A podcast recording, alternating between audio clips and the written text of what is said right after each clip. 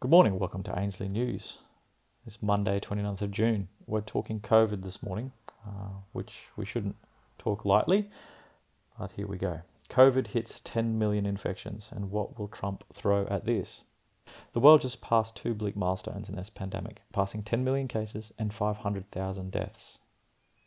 The feeling of this being over is quickly passing as even domestically the surge in cases in Victoria highlight the dangers of relaxing. Whilst debate still rages over whether we should have locked down or not, the facts are becoming hard to ignore.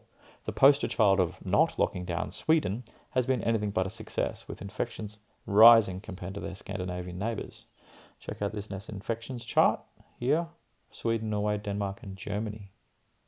Sweden's still on a slight rise there, and sadly including rising deaths as well, shown on this chart here next to cumulative deaths attributed to COVID 19 in Sweden, Norway, Denmark, and Germany. And also debunking the herd immunity thesis, with their capital Stockholm registering very, very low antibody counts.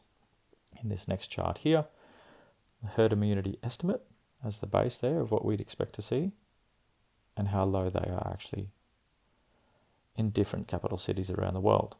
Of course, the driver of not shutting down is to save the economy from the effects of that shutdown, yet Sweden has just experienced its largest plunge in GDP in history. As far away as you can get from Sweden is Brazil, whose president, Bolsonaro, has also thought this was just a flu and wouldn't hear of shutdowns and the like. As you can see on this next graph, that's not working out so well. And their GDP is tipped to fall 7% this year, despite deficit spending seeing an 11% of GDP deficit, including 17% of GDP on just paying the interest on their massive debt burden. This next graph, how fast is coronavirus growing around the world? The US leading the way, of course. The chart previous was also notable for the rise in the second most populous country in the world, India, and the non flattening of the worst in class, the US. The US is where the pain may likely really spread economically. With November fast approaching, Trump needed a bounce in the economy. He took the punt and pushed for a reopening before they were ready and the figures speak for themselves. As he conceded, maybe he shouldn't have tested so many. Sweden and Brazil gave no support that this ends well. The US has now cumulatively seen 40 million jobless claims since the pandemic broke. As we discussed recently, the official unemployment figures hide the true impact, as many of those 40 million people simply give up and are not counted in the denominator of the total labour force. With things getting worse, not better in the US, it would be foolish to expect a V shaped recovery.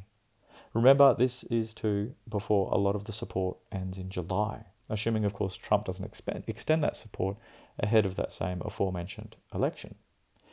But support is just that. It's not a normal, healthy economy and in no way supports a V shaped narrative.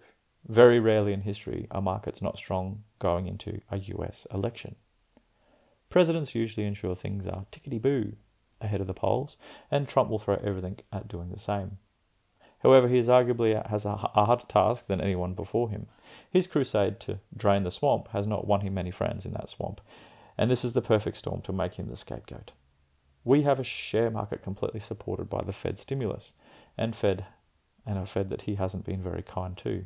They are pulling that support away as we speak, and the US markets continue to speak to that 8th of June date top being the top we will look back on when the hope phase ended. Regardless, a second wave in the US puts more pressure on struggling businesses and households to meet their debt obligations, and that is where the insolvency starts to play out. No amount of liquidity from the Fed can change that. Watch, therefore, Trump try and stave off those insolvencies with direct financial stimulus, and that at a time when the US debt is already at $26 trillion. One thing is abundantly clear right now, and that is we're going to see desperate actions out of the US, all of which will debase their currency and economic credentials even further. And that is extremely supportive of a higher gold price instead. Well, thanks for listening to news today. Uh, we'll continue to keep you updated for the rest of the week. And remember, you can always go to ainsliebullion.com.au for all things bullion and sneak over to ainsliewealth.com.au to discover cryptocurrencies. We'll catch you tomorrow.